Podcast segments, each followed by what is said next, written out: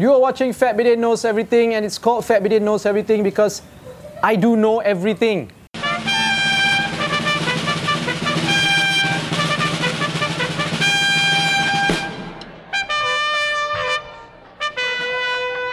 This week is going to be a low blow. This week is going to be a low blow, wasted, low wasted shot against who else? Our bumbling health minister, Doctor Adham Baba. And, and, we're going to be brought to you by Gardenia's chocolate raisin bread and a cup of hot coffee.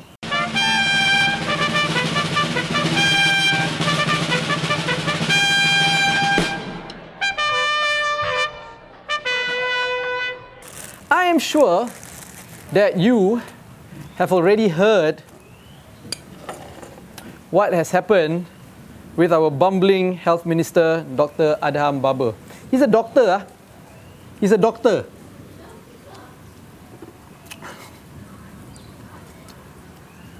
I can't get enough of the fact that a month ago, when the COVID nineteen pandemic just happened, he went on national T V. I know, I've mentioned this at least three times already in my videos.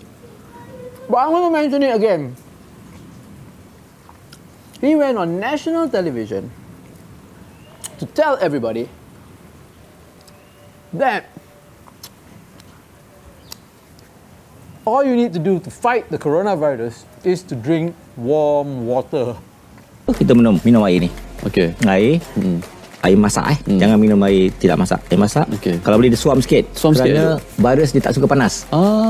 Ha eh. Jangan okay. panas sangatlah maknanya. Boleh minum sebetulnya. Minum. Okey. Biar dia virusnya akan dinyahkan. Okay. Disingkir dan pergi ke perut. Dia kalau masuk perut ada asid, dia kalah. Ah. Kita akan singkirkan. Kena banyak virus air juga. Ya. Okay. Eh? Yang penting kita kena singkirkan virus di teruk di kerongkong. Kerongkong kita. Sebelum dia masuk ke paru-paru. Hmm. So, like what I did in the first video where I talked about this issue,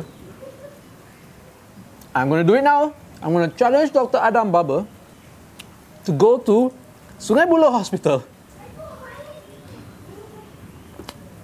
and go to all the wards where all these corona COVID nineteen patients are housed without a mask, without any gloves, without any protection. Just drink a warm cup of water before, then go in, shake hands, hug, kiss all the patients, and then at the end of the day, go back home and drink another cup of warm water to kill the coronavirus so that you won't get infected. I dare Doctor Adham Baba to do that. Then, most recently, a couple of days ago, what did he do?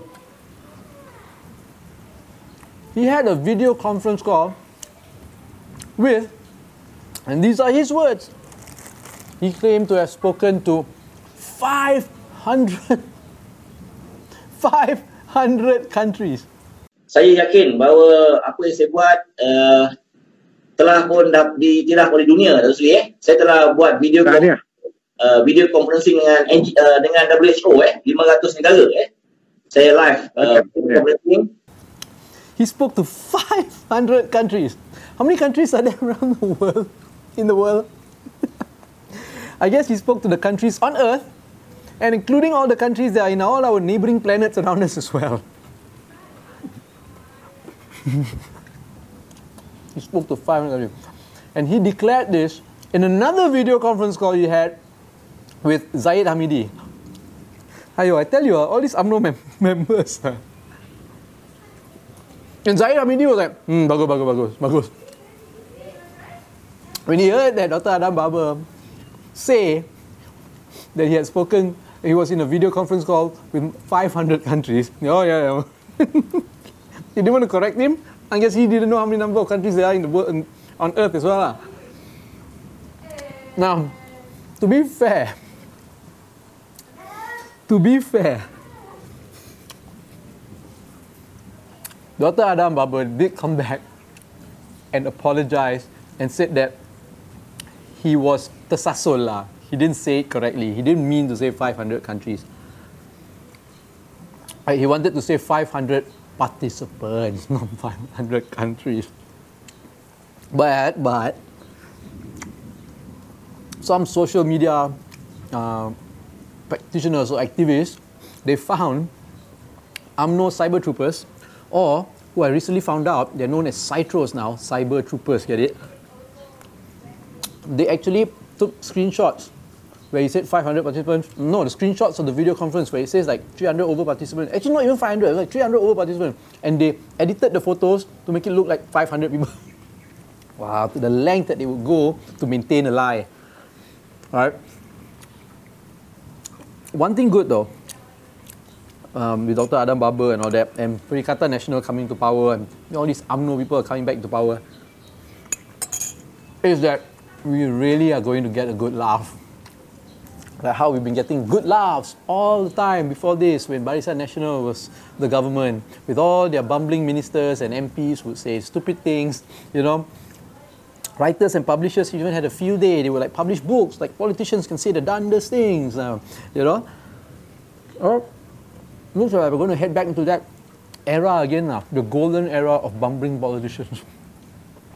And this is a health minister who's supposed to be leading the country right now under this COVID nineteen pandemic. Now, you all guys, you guys know, right, that the, our D G of Health, Doctor Noor Hisham Abdullah, uh, he was like um, selected to be like one of the top three best doctors around the world who's handling the COVID nineteen situation, right? And this was like celebrated all around the world. I was in the media and all that. And when the news came out, Doctor Noor Hisham was very humble. During the press conference, uh, people asked him how he felt when he, you know, given this acknowledgement.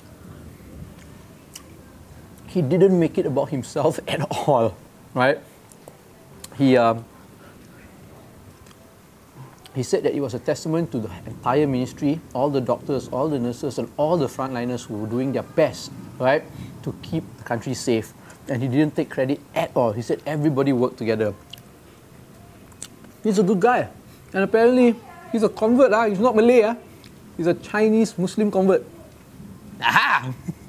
Could that be a sign? And then you've got these bumbling U M N O fools. Okay, there was a reason why I mentioned Doctor Noor Hisham just now.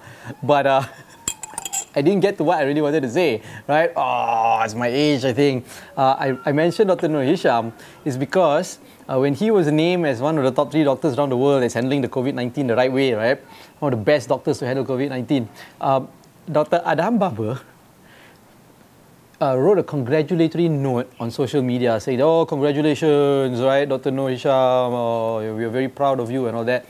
And he, they, they did like a, he did, he did like a poster of him, con, uh, a congratulatory poster that he posted on social media.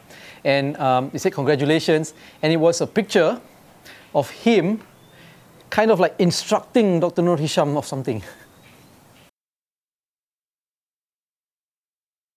If you're really like sincere, right, uh, in congratulating Doctor Noor Hisham, why must you have a picture of you, obviously being like an authoritative figure, like kind of like, kind of like instruct. To me, the picture looked like he was instructing him, like like he was trying to imply, hey, you wouldn't be here if it wasn't for me.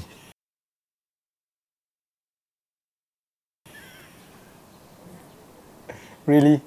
Doctor Adham Baba? Really? Doctor Noor Hisham would not be there because of him. uh, but anyway, I know. I thought I had a laugh. It's a very low blow, very easy content I'm doing, but I just couldn't help myself. It's just so, so, so very, very funny. Right? That's what I'm going to talk about today. Um, if you've got anything to add, please do. Right? Please, please, please add. Mm, if you've got any ideas of what you want me to talk about, so let me know. Now, we're in that section where I just highlight stuff and tell you stuff where, about things that I find, tell you stuff that I find very interesting, right, in the last week or so. Now, this is what I want to recommend to you guys. It's, uh, it's a game, or it's a mobile game, an app, right, known as um, Bury Me My Love. Now, this is an app, or a game, where you pretend to be a refugee from Syria who has already escaped the country. You know, Syria and the war there and all that. I know everything pales in comparison with COVID nineteen right now. But let's remember that things are still happening around the world, right? Um, uh, right now, this app, my wife Cheryl, she found out about this app, or this game. You download it, and you pretend you are... It's like a role-playing game where you are a refugee from Syria who have escaped. You have escaped Syria, right? But your spouse, if you're a guy, you can pick your spouse to be a, your wife. If you're a girl, you can pick your spouse to be a husband. Or if you want to have a same-sex spouse, also can, up to you, right? Um, Cheryl picked the same-sex spouse, so she had a wife who, in the game, right, still stuck in Syria and is trying to escape, right? So the game is in the form of text messaging, where you message your spouse, right? And and they update you. Your spouse will update you. He or she will tell you, okay, I'm leaving Syria now. Uh, I've paid money to uh, people who can smuggle me across the border. And basically, you are giving. She will ask you advice. She or he will ask you advice, and you give him, give them like your advice, and you tell them what to do, and they will tell you what they are doing. For over a course of many, many months of them trying to escape Syria. So you get an idea of what is happening and through their eyes, and it's just you texting your spouse. Uh, and it can be very dramatic, it can be very scary, it can be very happy, and the outcome can be very different. Your spouse might make it and escape Syria, right, into another country like maybe Germany or, or, or Spain or, or Greece or whatever, lah, right, or the U S or Canada. Uh, Or, that means you're successful, the game is successful. Or, your spouse might not make it, die, or disappear, and you stop getting your text messages, right? So it's so real. Now, it's a great game, I think, to create awareness about the refugee situation. Now, um, you have to pay for the app. I think it's about like seventeen or twenty ringgit for the app, and apparently the proceeds go towards the refugees. Uh. And if you want to download the app, you will notice that a lot of reviews for the app are all very negative. There are a lot of negative reviews for the app. It's not a very good game, lah, right? Uh, but I think the idea is great, and that's why I'm, re- I'm suggesting it, I'm recommending it. The idea is great. If enough people download it and give feedback of how they can improve the game, you know, um, it, it might be a good thing, lah, you know, if they improve the game. And this kind of model, uh, game, I call it game journalism, all right? I am a journalist, right? I look at everything that's journalism, and game journalism like this is great potential in telling stories. Uh. Uh, so, yeah, I think if everybody just plays a game and then give feedback on how they can improve, in the future, they might develop even better games like this, where people can actually play games, enjoy a game, yet also be socially aware. Huh? Um, yeah. Try it. It's called Bury Me My Love. Right, try and search for it, download it, and see what you think. I guess that's all we have for this week. Um, like this video. Don't like this video. Subscribe to the channel. Um, you can follow us on all our social media platforms at social at FatBidin, or you can go to fatbidin dot com to get everything. Right, because everything's collated on the website. And that's it. You've been watching and listening to Fat Bidet Knows Everything. I've got three kids, one wife, and me to support. So you've got to, like, you know, help fund my life. So you actually can go to the Fat Bidet e-store, right? I'm gonna link it below. I'm gonna link it below, right? And you can get actually like Fat Bidet merchandise, right? And most of it are, well, actually books. Lah. I used to sell D V Ds and films and all that, but hey, everything's available on YouTube now. So now if you want to get Fat Bidet merchandise, it's mostly books. So I've got books here. I've got books here. See, see, see, like this book. This is called uh, The Adventures of a Kiasu in Afghanistan. It's a graphic novel. See, see, graphic novel which I uh, wrote. Uh, and illustrated with my with my buddy Appan, right? Uh, it's a non-fiction one. It's about my time in Afghanistan shooting a documentary for a month uh, when I was there. See, see, I'm a war journalist, right? So it's a really good book, right? Uh, I've got this non-fiction novel. It's called Operation Nasi Kerabu, Finding Patani in an Islamic Insurgency. This book I wrote because I spent like uh, I spent some time in southern Thailand where there's a war there. You all know there's a war there, right? In Patani, right? Uh, I shot a documentary there, which was banned for broadcast.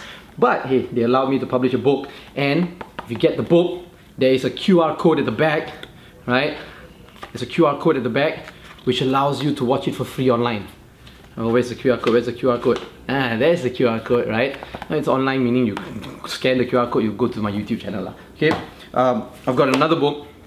This is called Journal Dad, The Chronicles of a Journalist Who Happens to Be a Father. It's a, it's a compilation of my articles, my column when I was writing for the Malaysian Insider. It's all about like me being a journalist and raising a family at the same time. It's really funny, it's funny, it's funny.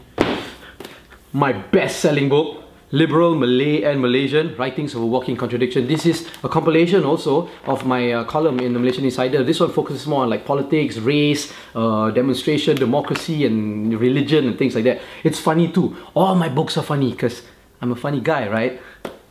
Yes, I am. And if you like films, I sell this book. See, I wrote this book with my buddy Wan Chun Hong. It's a guide to filmmaking, indie filmmaking. Uh, every chapter talks about one aspect of filmmaking, and it, every chapter also interviews one like a uh, really prominent Malaysian filmmaker. It's really good. You can get all these books at the Fat Bidet e-store. Come on, feed my kids.